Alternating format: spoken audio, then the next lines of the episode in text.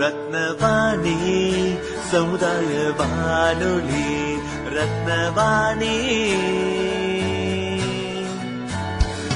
உங்க பிரச்சனையை தீர்வையும் உடனே கேளுங்க. வெளியே வந்து குரல் கொடுங்க.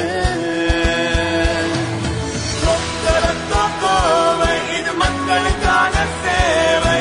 அற்புத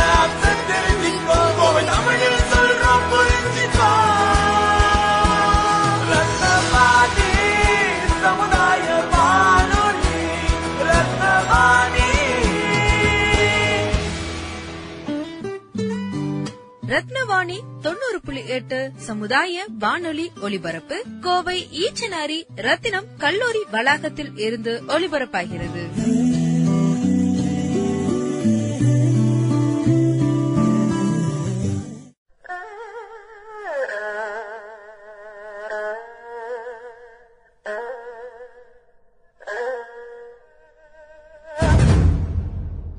வணக்கம் நேயர்களே, இது ரத்னவாணி தொண்ணூறு புள்ளி எட்டு சமுதாய வானொலி. இந்த நிகழ்ச்சி தேர்தல் பாடசாலை தேர்தல் விழிப்புணர்வு நிகழ்ச்சியான தேர்தல் பாடசாலை நிகழ்ச்சிக்கு உங்களை வரவேற்கிறோம். மக்களாகிய நீங்க நாங்க போன எபிசோட்ல சொன்ன வழிமுறைகளை பயன்படுத்தி அனைத்து கட்சிகளுடைய அறிக்கைகளை படிச்சும் தேர்தலில் போட்டியிடும் வேட்பாளர்கள் தகவல்களையும் சேகரிச்சிருப்பீங்கன்னு நம்புறோம். அடிக்கடி அப்டேட்ஸுக்காக எலெக்ஷன் கமிஷன் ஆஃப் இந்தியாவோட வெப்சைட்டையும் பயன்படுத்திட்டு இருக்கீங்கன்னு நாங்க நம்புறோம். அது மட்டும் இல்லாம உங்களை நிறைய பேர் வந்து பிளே ஸ்டோர்ல இருக்கக்கூடிய வாக்காளர் ஹெல்ப்லைன் ஆப்பையும் டவுன்லோட் பண்ணிருப்பீங்க நம்புறோம். இல்லாட்டி செஞ்சுக்கோங்க, ஏன்னா ரொம்ப யூஸ்ஃபுல்லான ஒரு விஷயம்.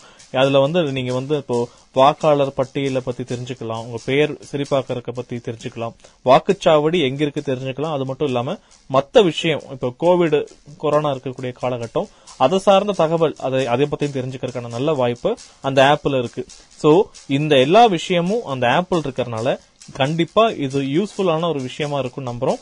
அந்த ஆப், அதாவது வோட்டர்ஸ் ஹெல்ப்லைன் ஆப்பை பிளே ஸ்டோர்ல டவுன்லோட் பண்ணி வச்சுக்கோங்க. மாநில சட்டமன்ற தேர்தல்கள் வரும் ஏப்ரல் ஆறாம் தேதி அன்று தமிழகத்தில் நடைபெற போகுது அப்படின்னு எல்லாத்துக்குமே தெரியும். வாக்காளர்களாகிய நம்ம எல்லாத்தோட கடமையும் இதுல ரொம்ப முக்கியமா இருக்கு. அதே மாதிரி நேயர்களே, இன்றைய எபிசோட்ல நம்ம வந்து நம்ம டெக்னாலஜி, அதாவது தொழில்நுட்ப முன்னேற்றம் பத்தியும் இப்ப இருக்கக்கூடிய சூழ்நிலையில எப்படி நம்ம வாக்களிக்கக்கூடிய சிஸ்டத்தை வந்து எளிமையாக்கி இருக்காங்க பத்தி தான் பேச போறோம். அதுக்கு முன்னாடி ஒரு சாங், எலெக்ஷன் பேஸ் பண்ண சாங். சோ யாரும் மறக்க வேண்டாம், யாருமே மறக்க வேண்டாம். வருகிற ஏப்ரல் ஆறாம் தேதி அனைவரும் ஓட்டு போடுவோம். ரத்னவாணி தொண்ணூறு புள்ளி எட்டு சமுதாய வானொலி, இந்த நிகழ்ச்சி தேர்தல் பாடசாலை. நாத்துக்கு நோட்டு, எனக்கு ஒரு டவுட்டு, காசை நீட்டி ஓட்டு கேட்கும் ஆளாக்கு அவுட்டு.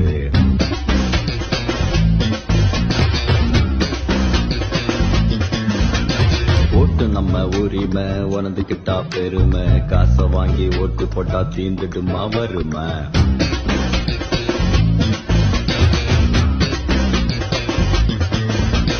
நேர்மைங்க யாரு தேடி பாரு, நேர்மைங்க யாரு தேடி தேடி பாரு, உண்மையான தேர்தலுக்கு ரூபாயலுக்கு கூற.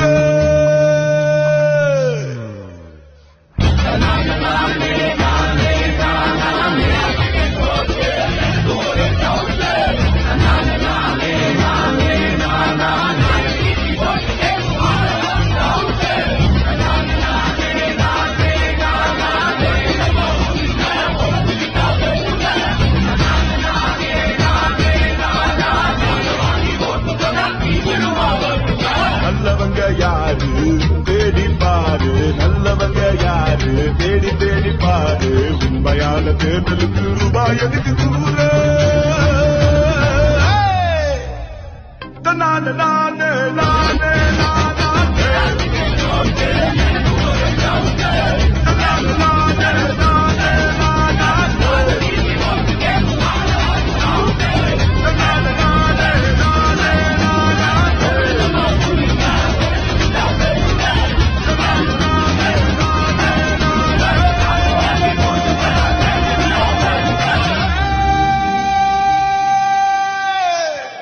தேர்தல்கள் ஜனநாயகத்தோட கொண்டாட்டம் அப்படின்னு சொல்லுவாங்க. அந்த கொண்டாட்டத்துல டெக்னாலஜியோட பயன்பாடு அதிகரிச்சுட்டே வருது.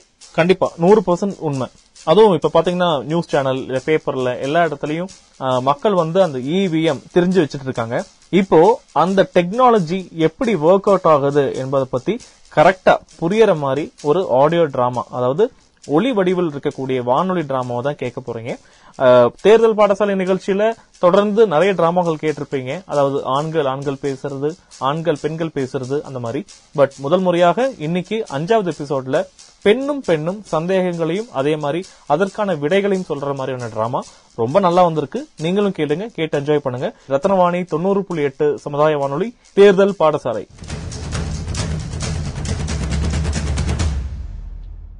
Hi madam, good morning. Good morning Soundarya, இன்னைக்கு என்ன இவ்வளோ சீக்கிரம் வந்துட்டீங்க? ஆமாம் மேடம், நான் இன்னைக்கு காலையில் ஒன்பதரைக்கே வந்துட்டேன். ஓ சரிம்மா, நான் வந்து லேட்டாக தான் இன்னைக்கு வந்தேன். பேப்பர் பிரிண்ட் அடிக்க போனதுக்கு அப்புறம் தான் நான் வீட்டுக்கே கிளம்பி போனேம்மா. ஓ அப்படிங்களா, நான் எழுதின ஆர்டிகல் பற்றி இன்னைக்கு ரொம்ப ஆர்வமாக இருந்தேன். அது இன்னைக்கு வந்துட்டு பிரிண்ட் பண்ணுறதுனால சீக்கிரமாக எழுந்து வந்துட்டேன். ஓ நீங்கள் அதை இன்னைக்கு பார்த்துட்டீங்களா? ஆமாம் மேடம், நான் பார்த்தேன், ஆனால் அதில் என் பேர் வரலையே.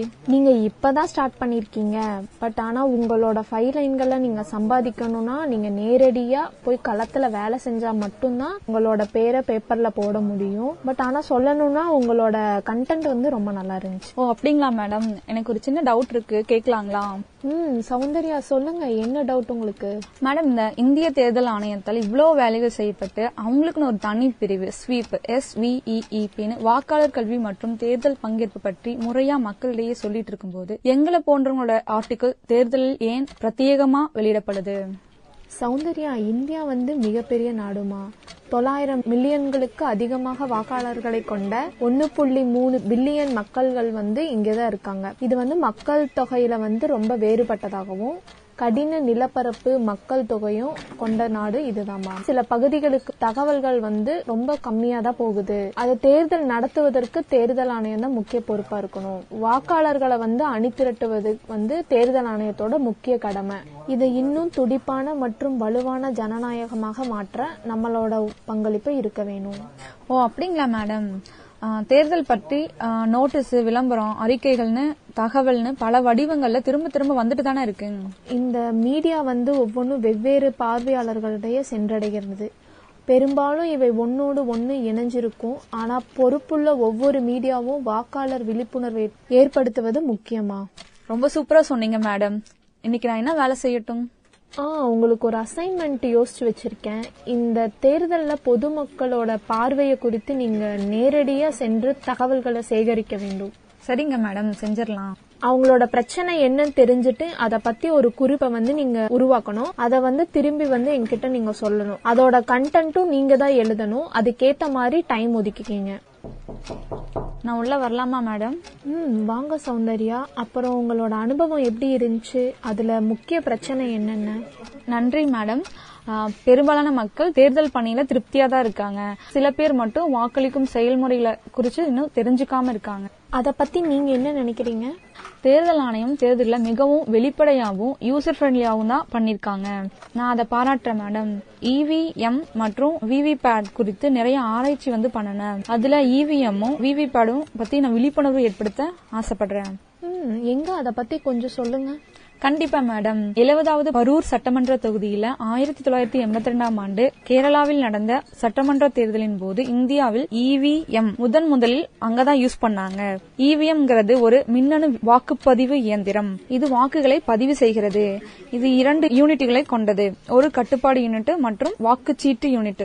உங்களோட ரகசிய வாக்குச்சீட்டுகளை, அதாவது நீங்க ஓட்டு போடும் போது போடுற இடத்துக்கும் கட்டுப்பாட்டு யூனிட்டுக்கும் போய் சேரும் ஃபர்ஸ்ட். அதுக்கப்புறம் வாக்குப்பதிவு அதிகாரிக்கு போகும். நீங்க போடுற இடத்தையும் வாக்குப்பதிவு அதிகாரிக்கும் அஞ்சு மீட்டர் கேபிள் மூலியமா அந்த கம்ப்யூட்டரை வந்துட்டு இணைத்திருப்பாங்க. ஒவ்வொரு வாக்குக்கு அப்புறமும் இயந்திரம் பூட்டப்பட்டு வாக்குப்பதிவு அதிகாரியால் செயல்படுத்தப்படும். மேலும் விவிபேடுடன் இணைக்கப்பட்டிருக்கும். இது ஒரு முக்கியமான தகவல். ஒவ்வொரு வாக்காளரும் ஒரு முறை மட்டும்தான் வாக்களிக்க முடியும். நீங்க அந்த பட்டனை மறுபடியும் அழுத்த முயற்சிச்சீங்கன்னா அந்த இவிஎம் உள்பூட்டுதல் இருக்கிறனால அந்த வாக்கு வந்து பதிவு செய்யாது. ரொம்ப சரியா சொன்னீங்க மேடம். இந்த இயந்திரங்களுக்கு கரண்ட், பவர் பேக்கப் எதுவுமே தேவையில்லை. அதனாலதான் இவன் நாட்டின் மிகப்பெரிய தொலைதூர பகுதியிலும் கூட எடுத்து செல்லவும் மிக எளிமையா இருக்கு. ஆனா ஒரு இவிஎம் எத்தனை வாக்குகளை பதிவு செய்ய முடியும் என்பதை கண்டுபிடிக்கவும் ரொம்ப சுவாரஸ்யமா தான் இருக்கு. ஒவ்வொரு இவிஎம் நிறுவனமும் ரெண்டாயிரம் வாக்குகளை பதிவு செய்ய முடியும். இருந்தாலும் ஒவ்வொரு வாக்குச்சாவடியும் ஆயிரத்தி எட்நூறுக்கு குறைவான வாக்காளர் பட்டியலை மட்டும்தான் தேர்தல்கள் திட்டமிடப்படுகின்றன. ஆனா இந்த கொரோனா காரணமா வாக்குச்சாவடிகளின் எண்ணிக்கை அதிகரிச்சிருக்குங்க மேடம். வாக்குப்பதிவுகள் தான் குறைஞ்சிருமோன்னு எனக்கு தோணுது. உங்களுக்கு தெரியுமா, ஒவ்வொரு இவிஎம் வாக்கு சீட்ல வந்து பதினாறு வேட்பாளர்கள் வந்து இடமளிக்கிற மாதிரி இருக்கும். நோட்டா உள்ளிட்ட முன்னூத்தி எண்பத்தி நாலு வேட்பாளர்களை பூர்த்தி செய்ய இருபத்தி நாலு வாக்குப்பதிவு யூனிட்டுகள் கட்டுப்பாட்டு யூனிட்டுகளோடு இணைக்க முடியும்.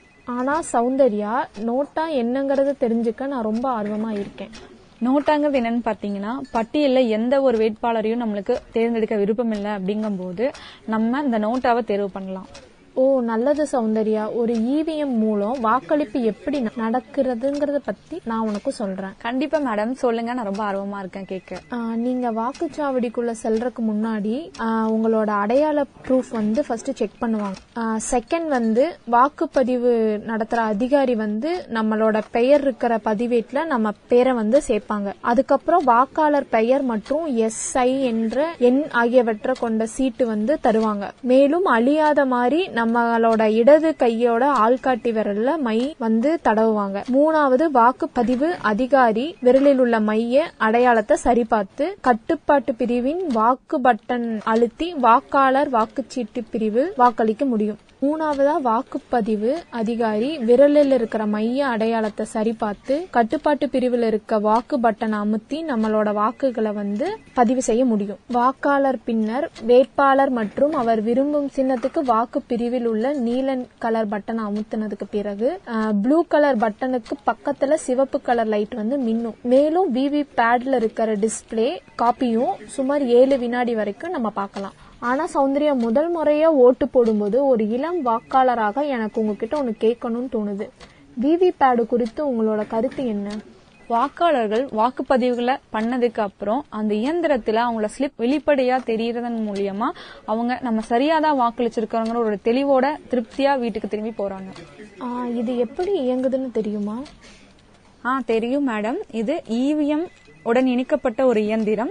வாக்காளர்கள் தங்கள் வாக்குகளை வேட்பாளரின் பெயருக்கு ஏக தங்கள் வாக்குகள் பதிவு செய்யப்படுவதை இரண்டு முறையா அந்த மிஷின் சரிபார்க்க அனுமதிக்கிறது. எனவே வாக்களிக்கும் போது வேட்பாளரின் வரிசையின் பெயர் மற்றும் சின்னம் ஆகியவற்றை கொண்ட ஒரு சீட்டு அச்சிடப்பட்டு சுமார் ஏழு வினாடிகளுக்கு ஒரு கண்ணாடி விண்டோ மூலமா நம்மளுக்கு தெரியும். அதற்கு பிறகு அந்த அச்சிடப்பட்ட சீட்டு தானாகவே வெட்டப்பட்டு விவி பேடின் சீல் செய்யப்பட்டு பெட்டியில் விழும். ஆமாமா, எனவே வாக்களிச்ச பிறகு ஒரு வீப் சவுண்ட் வரும். அந்த பட்டனுக்கு பக்கத்துல இருக்க சிவப்பு விளக்கு வந்து எரியும். இந்த விவி பேடோட இயந்திரம் வந்து நீங்க வாக்களிக்கப்பட்ட வேட்பாளரோட பெயர், சின்னம் மற்றும் வரிசை எண் வந்து அதுல காண்பிக்கப்படும். அந்த அச்சிடப்பட்ட விவி பேடோட இந்த இயந்திரத்துல இருக்கிற பேப்பர் வந்து ஒரு சுமார் ஏழு வினாடிகளுக்கு இருக்கும். இந்த காகித சீட்டு கூடுதல் சரிபார்ப்புக்கு உதவுகிறது. இதன் மூலமாக நம்மளோட வாக்குகள் வந்து சரியாத்தான் நம்ம பதிவு செஞ்சிருக்கோங்கிறது நமக்கு உறுதிப்படுத்துறது இது யூஸ்ஃபுல்லா இருக்கு. அந்த ஏழு வினாடிகளுக்கு பிறகு அந்த இயந்திரத்துக்குள்ள ஸ்லிப் வந்து செல்லப்படுகிறது. அது மட்டும் இல்ல மேடம், விவி பேடோ இவிஎம் மிஷினோ பாத்தீங்கன்னா ரெண்டாயிரத்தி பதிமூணாம் ஆண்டுல நாகாலாந்தின் ஐம்பத்தி ஒன்னாவது நோக்ஷன் சட்டமன்ற தொகுதியிலிருந்து நடந்த இடைத்தேர்தலில் இது வந்து முதன்முறையா பயன்படுத்தினாங்க. ரொம்ப நல்லது சௌந்தர்யா, நீங்க தயாரா இருக்கீங்கன்னு நான் நினைக்கிறேன். இன்னைக்கு மாலை நாலு மணிக்குள்ள அதை எனக்கு அனுப்ப மறந்துடாதீங்க. நிச்சயமா மேடம், கண்டிப்பா அனுப்பிடுறேன். பா, எவ்வளவு நிறைய தகவல்கள் தெரிஞ்சுக்கிட்டோம்ல. ஆனா இவிஎம்கள்ல இருக்கிற மைக்ரோ சிப் அது ஒரு முறை மட்டும்தான் ப்ரோக்ராம் செய்ய முடியும். அதை மாற்ற முடியாது அப்படிங்கறது உங்களுக்கு தெரியுமா? அட ஆமா, இவிஎம்களை சேதப்படுத்துதல் எதிராக பல மனுக்கள் தாக்கல் செய்யப்பட்டுள்ளது. அதே மாதிரி இவிஎம்களின் நம்பகத்தன்மை பல்வேறு உயர்நீதிமன்றங்களால் சரிபார்க்கப்பட்டிருக்கு. இதுவரைக்கும் எலெக்ஷன் கமிஷன் ஆஃப் இந்தியா மற்றும் நீதிமன்றத்தின் முன் யாராலுமே இதை வந்து ப்ரூஃப் பண்றதுக்கு நிரூபிக்க முடியவே இல்லை. இவிஎம்கள் பல நன்மைகளை கொண்டிருக்கு. அதை பத்தி தான் இன்னைக்கு நாம சொல்ல போறோம். முதலாவதா, அது தவறான வாக்குகளை அளிப்பதற்கான வாய்ப்பை அகற்றுது. ரெண்டாவதா, மில்லியன் கணக்கான வாக்குச்சீட்டுகளை அச்சிடும் சுமையை இது குறைச்சிருக்கு.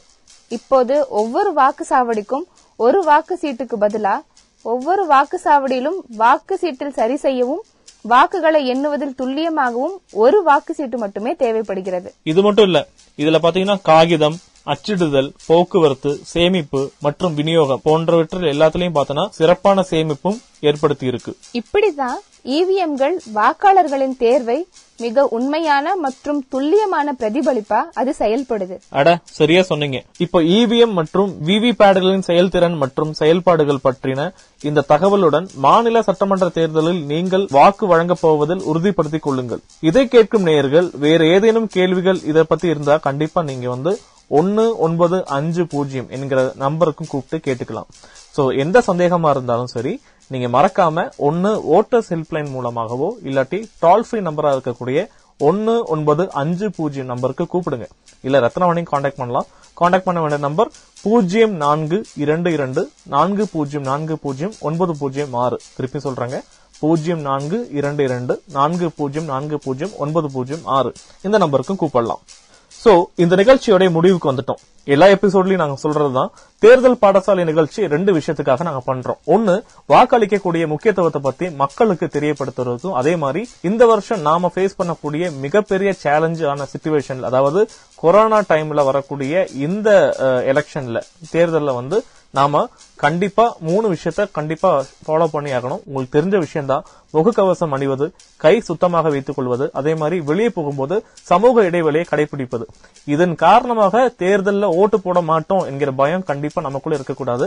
காரணம், தேர்தல் ஆணையம் நமக்காக சிறப்பான நிறைய விஷயங்கள் பண்ணிட்டு இருக்காங்க. சோ இன்னைக்கு நம்ம எபிசோட்ல என்னென்ன விஷயங்கள் தெரிஞ்சுக்கிட்டோம்னா, தேர்தலில் நாம யூஸ் பண்ணக்கூடிய டெக்னாலஜியோடைய முக்கியத்துவத்தையும், அதே மாதிரி நம்ம ஃபேஸ் பண்ணக்கூடிய இந்த கொரோனா பீரியட்ல இருக்கக்கூடிய சேலஞ்சை எப்படி நம்ம அதை கடந்து நிறைய நிறைய பேர் வெளியே வந்து ஓட்டு போட்டு கண்டிப்பா தமிழ்நாட்டில் நூறு பெர்சன்டேஜ் ஓட்டு வரணும் என்பதை பத்தியும் தெரிஞ்சுக்கிட்டோம்.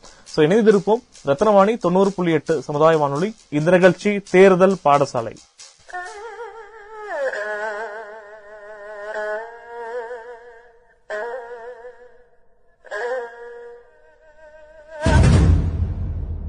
ரத்தினவாணி தொண்ணூறு புள்ளி எட்டு சமுதாய வானொலி. வாக்களிப்பின் முக்கியத்துவம் குறித்து மக்களிடையே விழிப்புணர்வை ஏற்படுத்தும் தேர்தல் விழிப்புணர்வு நிகழ்ச்சி தேர்தல் பாடசாலை. வாக்களிப்பு என்பது இந்திய குடிமக்களின் உரிமையாகும். அந்த வகையில் வரும் ஏப்ரல் ஆறு இரண்டாயிரத்தி இருபத்தி ஒன்றாம் ஆண்டின் தேர்தலில் நூறு சதவிகித வாக்களிப்பை வலியுறுத்தும் தேர்தல் விழிப்புணர்வு நிகழ்ச்சி தேர்தல் பாடசாலை.